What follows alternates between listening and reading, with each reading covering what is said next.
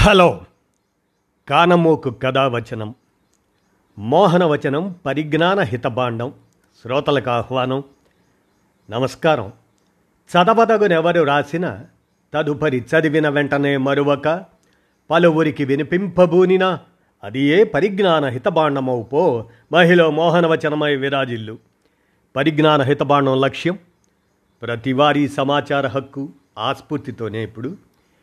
P. జ్యోతి విరచిత నటవహిని బల్రాజ్ సహని గర్గర్కి కహాని అనే అంశాన్ని మీ కానమోకు కథ వచ్చిన శ్రోతలకు మీ కానమోకు స్వరంలో ఇప్పుడు వినిపిస్తాను. వినండి. నటవహిని బల్రాజ్ సహ్ని గర్గర్కి కహాని. ఇక వినండి. అరుదైన నటవహిని బల్రాజ్ సహ్ని గర్గర్కి కహాని. బలరాజ్ సహని నటుడే కాదు ఓ అధ్యాపకుడు రచయిత కూడా. పంజాబ్ యూనివర్సిటీ నుంచి బిఏ హిందీలోను ఎంఏ ఆంగ్ల సాహిత్యంలోనూ చేసి ఆయన శాంతినికేతన్లో రవీంద్రనాథ్ ఠాగూర్ స్థాపించిన విశ్వభారతి విశ్వవిద్యాలయంలో కొన్ని నెలలు హిందీ ఇంగ్లీషు బోధించారు. అక్కడే తన మొదటి రచన షహజాదో కా డ్రింక్ హిందీలో రాశారు. పంతొమ్మిది వందల ముప్పై ఎనిమిదిలో మహాత్మా గాంధీ గారితో కలిసి పనిచేయటానికి వెళ్ళారు సహని. వార్ధాలో గాంధీ గారి పర్యవేక్షణలో నడిచే ఓ పత్రికకు సంపాదకుడిగా పనిచేశారు. తరువాత ఇంగ్లండ్ వెళ్ళి బ్రిటిష్ బ్రాడ్కాస్టింగ్ నెట్వర్క్లో హిందీ అనౌన్సర్గా కొన్ని సంవత్సరాలు పనిచేశారు.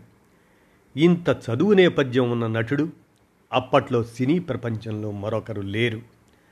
సమాజం పట్ల తనకు బాధ్యత ఉందని సమాజం కోసం తాను పనిచేయాలని నిర్ణయించుకున్న వ్యక్తి కాబట్టే ఆయన నటించిన పాత్రలన్నీ కూడా సమాజాన్ని ప్రభావితం చేసేవిగాను ప్రేక్షకులను ఆలోచింపజేసేవిగాను ఉండేవి.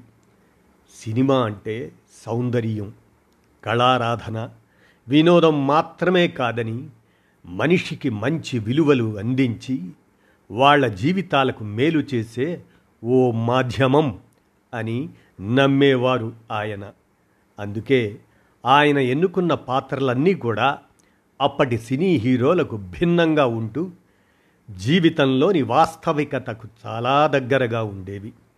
సరళంగా ఉంటూనే క్లిష్టమైన సమస్యలను చర్చించేవి.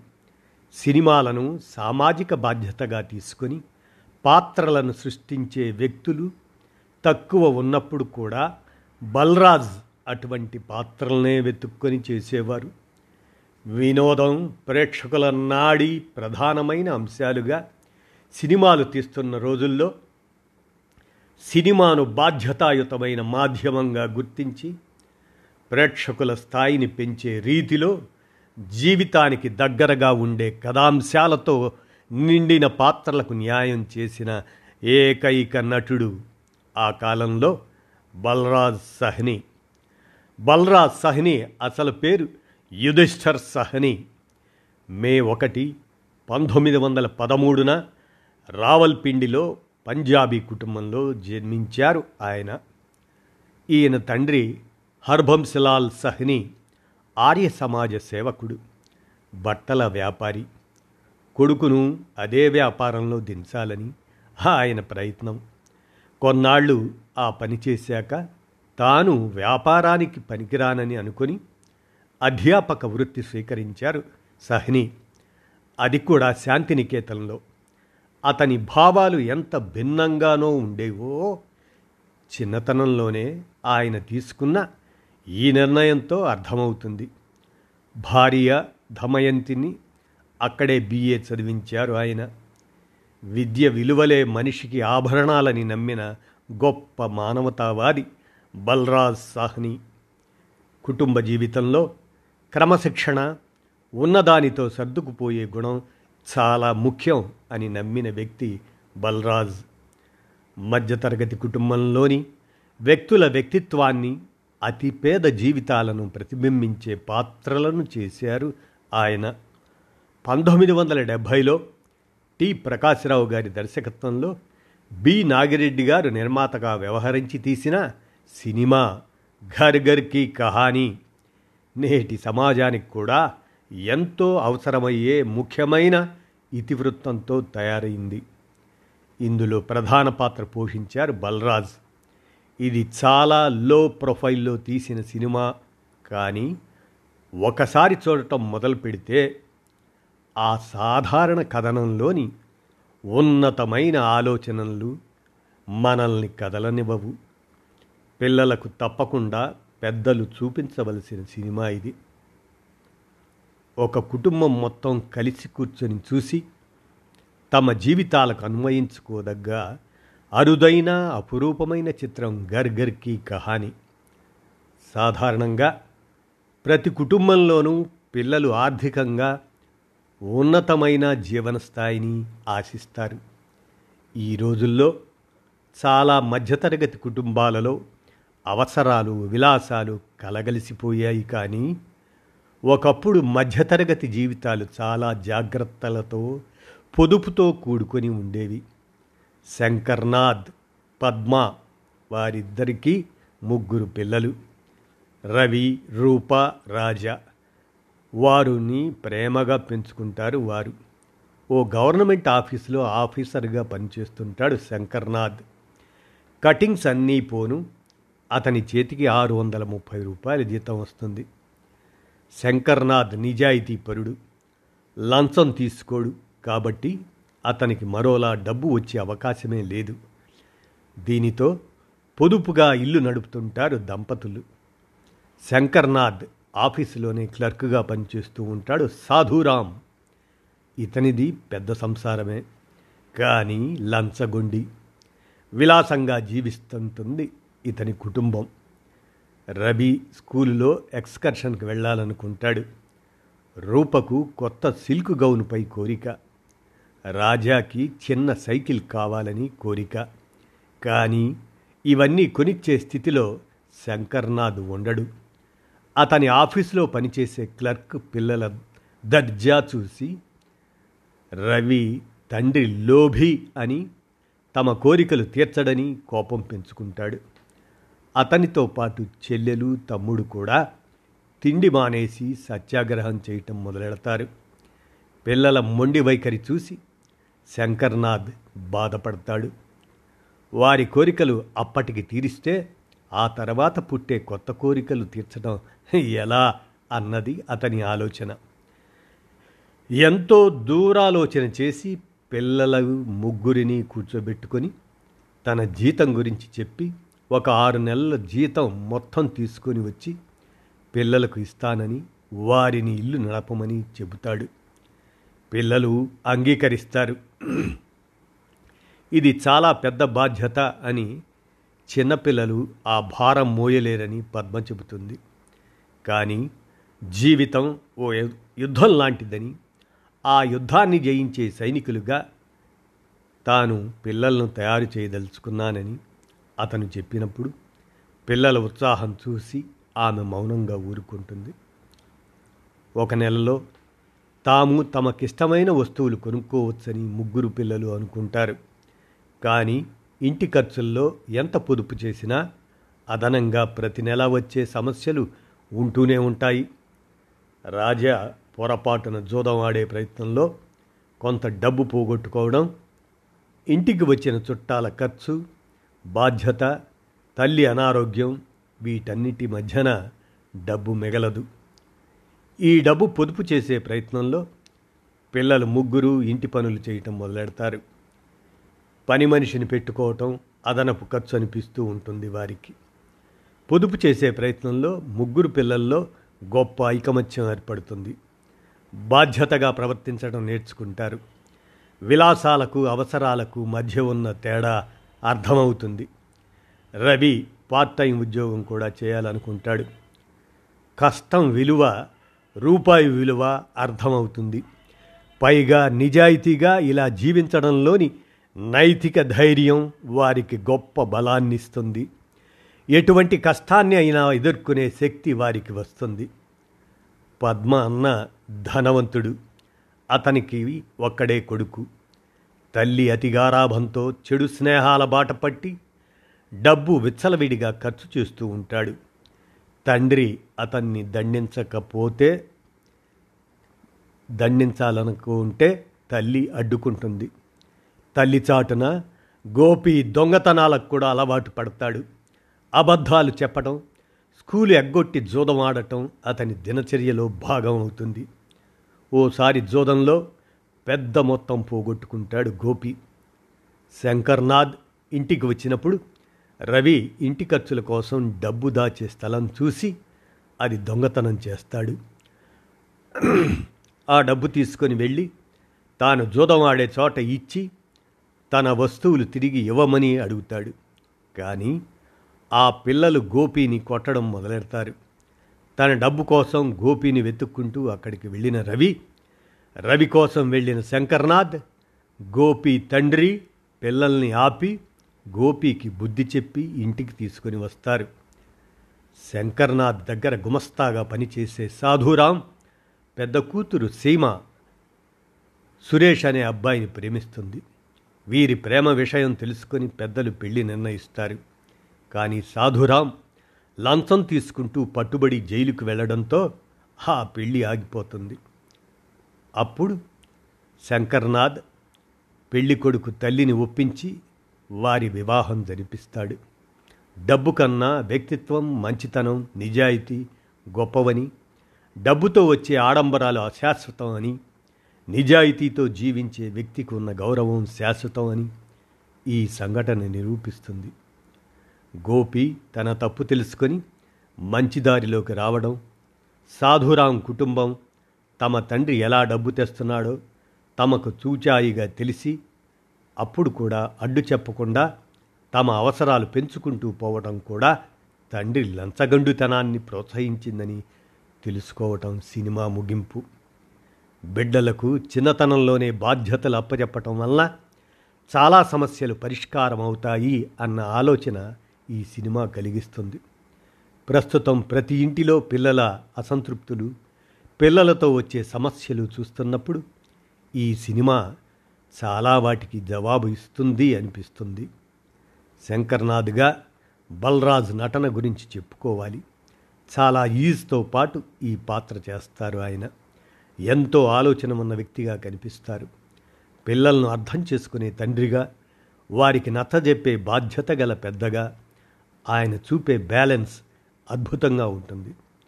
ఎక్కడ ఆయనది నటన అనిపించదు. పిల్లలను కూర్చోబెట్టుకొని పెద్ద కొడుకుతో నేను నిన్ను నాతో సమానంగా చూస్తాను. ఓ స్నేహితుడిగా నీతో మాట్లాడుతున్నాను. నువ్వు కూడా ఒక పిల్లవాడిలా కాక ఒక మగవాడిలా నా మాట విని అర్థం చేసుకునే ప్రయత్నం చెయ్యి. నేను నా చిన్న జీవితంలో ఎప్పుడూ ఏ సందర్భంలోనూ అబద్ధం చెప్పలేదు. ఈరోజు చెప్పను. అంటూ ఆయన మాట్లాడే సన్నివేశం ఇంటి ఖర్చులను బాధ్యతను పంచుకోమని పిల్లలను అడగటం పెద్దలకు గొప్ప పాటలను అనిపిస్తుంది. ఈ సీన్లో బలరాజు గారి నటన చాలా బాగుంటుంది. చాలామంది పెద్దలు తమ పిల్లల ముందు నా తాహ తింటే అని చెప్పటం అవమానంగా అనుకుంటారు. పైగా అది తమ తప్పు అని అనుకుంటూ అపరాధ భావంలోకి వెళ్ళిపోతారు. ఇది ఎంతగా చాలామంది తండ్రుల మెదడులోకి చొప్పించబడిందంటే నేను సంపాదించేది ఇంతే అని తండ్రులు ఒప్పుకోవటం చేతకానితనంగా వారే అనుకొని ఒక రకమైన న్యూనతాభావంతో పిల్లల ముందు నెడ నిలబడాల్సి వస్తుందని దానికోసం పిల్లల ప్రతి కోరికను తీర్చటం తమ జీవితంలో మొదటి ప్రాధాన్యతగా తీసుకుంటారు. ఇదే చాలా పెద్ద తప్పిదం అవుతుంది. కానీ ఇది తెలిసేసరికి పిల్లల స్థాయి మారిపోతుంది. కానీ ఈ సినిమాలో నేను సంపాదించేది ఇంతే. ఇంతకన్నా ఎక్కువ సంపాదించాలంటే నేను లంచగొండినవ్వాలి అది నేను చెయ్యను అని ఖచ్చితంగాను అంతే ఆత్మవిశ్వాసంతోనూ స్నేహభావంతోనూ బల్రాజ్ సహనే చెప్పే సన్నివేశం వారి గొప్ప బ్యాలెన్స్డ్ నటనకు నిదర్శనం. నాకంతా తెలుసు అనే కొడుకును చూస్తూ ఆ పసివాని వయస్సుని దృష్టిలో పెట్టుకొని అనుభవంతో పండిన ఆ తండ్రి అంతే సౌమ్యంగా సరే అయితే ఈ రోజు నుంచి ఇంటిని నువ్వే నడిపించు అని బాధ్యత అప్పజెప్తాడు. ఆ కొడుకు దగ్గర తన రోజువారీ ఖర్చుకు డబ్బు తీసుకోవడానికి ఆయన వెనుకాడడు. బస్సుకి సిగరెట్లకు కూడా డబ్బు కొడుకు నుండి తీసుకుంటూ చివరకు పిల్లల త్యాగాలు చూసి తన సిగరెట్లు కూడా మానేస్తాడు ఆ తండ్రి. పిల్లలు పని పిల్లను మానిపించి అన్ని పనులు వారే చేస్తున్నారని తెలుసుకొని తాను బస్సులో కాకుండా నడిచి రావటం మొదలెడతాడు. పిల్లల మార్పు కోసం వారి అలకలకు మొండి వైఖరికి లొంగకుండా తాను కూడా కష్టపడుతూ వారితో పాటు తాను ప్రయాణిస్తున్నానని తెలియజేస్తూ వారి కష్టంలో పాలు పంచుకుంటూ తన పెద్దరికాన్ని మాత్రం వదలకుండా నిలబెట్టుకుంటాడు. ఈ పాత్ర ద్వారా ఏ పిల్లల సైకాలజిస్టు చెప్పలేని విషయాలను కూడా ఆచరించి చూపుతాడు బల్రాజ్ సహ్ని. ముఖ్యంగా ఆ క్రమంలో ఆయన నిబ్బరం ఓపిక ఆయన పలికే ప్రతి డైలాగులోనూ కనిపిస్తూ ఉంటుంది. మన దేశంలోని ప్రతి మధ్యతరగతి కుటుంబంలోని పెద్దలు ఆయనలో తమను తాము తమ ఆలోచనలను చూసుకుంటారు. మన సినిమా హీరోలు మన కళల నుండి ఉద్భవిస్తారు.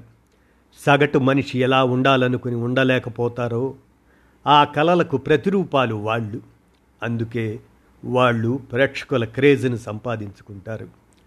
ఆ క్రేజ్లో ఓ చరిష్మా ఉంది. ఆ హీరోలు మన కలల రాకుమారులవుతారు. కానీ బల్రాజ్ సహని పోషించిన పాత్రలన్నీ మన జీవితాల్లోంచి వచ్చినవి. అందుకే ఆయనపై క్రేజ్ కన్నా గౌరవం కలుగుతుంది ప్రేక్షకులకు. మన జీవితాలలోని ఎన్నో ప్రశ్నలకు ఆయన పాత్రలు సమాధానం అవుతాయి. క్రేజ్ పెంచుకున్న హీరోలు ఎప్పుడూ ఆకాశంలోనే ఉంటారు. కానీ బల్రాజ్ తన పాత్రలతో సంపాదించుకున్న గౌరవం ఎందరో తమ జీవితాలలో నేలపై నిల్చొని ఉండడానికి ఉపయోగపడతాయి. ఆయన నన్ను మనలో ఒకరిగా చేశాయి. జీవితాంతం సోషలిస్ట్ భావజాలంతో ఐక్యం అయిన వ్యక్తి బల్రాజ్. జన జీవితాన్నే ఆయన ఇష్టపడేవారు. వారితో కలిసి నడవడంలోనే ఆనందం వెతుక్కునేవారు. ఆయన కూడా ఎప్పుడు నేల విడిచి సాము చేయలేదు. తన ఆదర్శాలను కుదువ పెట్టలేదు. ఏది నమ్మేవారో అటువంటి పాత్రలనే ఎన్నుకొని అందులోకి ఒదిగిపోయి నటించేవారు. సాధారణ జీవితం ఉన్నతమైన ఆలోచన అనే గాంధీ సూత్రాన్ని ఆయన ఆచరించి చూపించారు. జీవితంలో చాలాసార్లు దురదృష్టం వెన్నంటే ఉండి దెబ్బతీసినా ఎంతో కృంగదీసినా ఆయన బాధపడి ముళ్ళబాటన నడిచారే కానీ తన ఆలోచనలను మార్చుకోలేదు. ఆయన గడిపిన అరవై సంవత్సరాల జీవితంలో ఆయన పోగొట్టుకున్న ఆనందాలే ఎక్కువైనా మహోన్నతమైన వ్యక్తిత్వంతో జీవించిన గొప్ప వ్యక్తి బల్రాజ్ సహ్ని.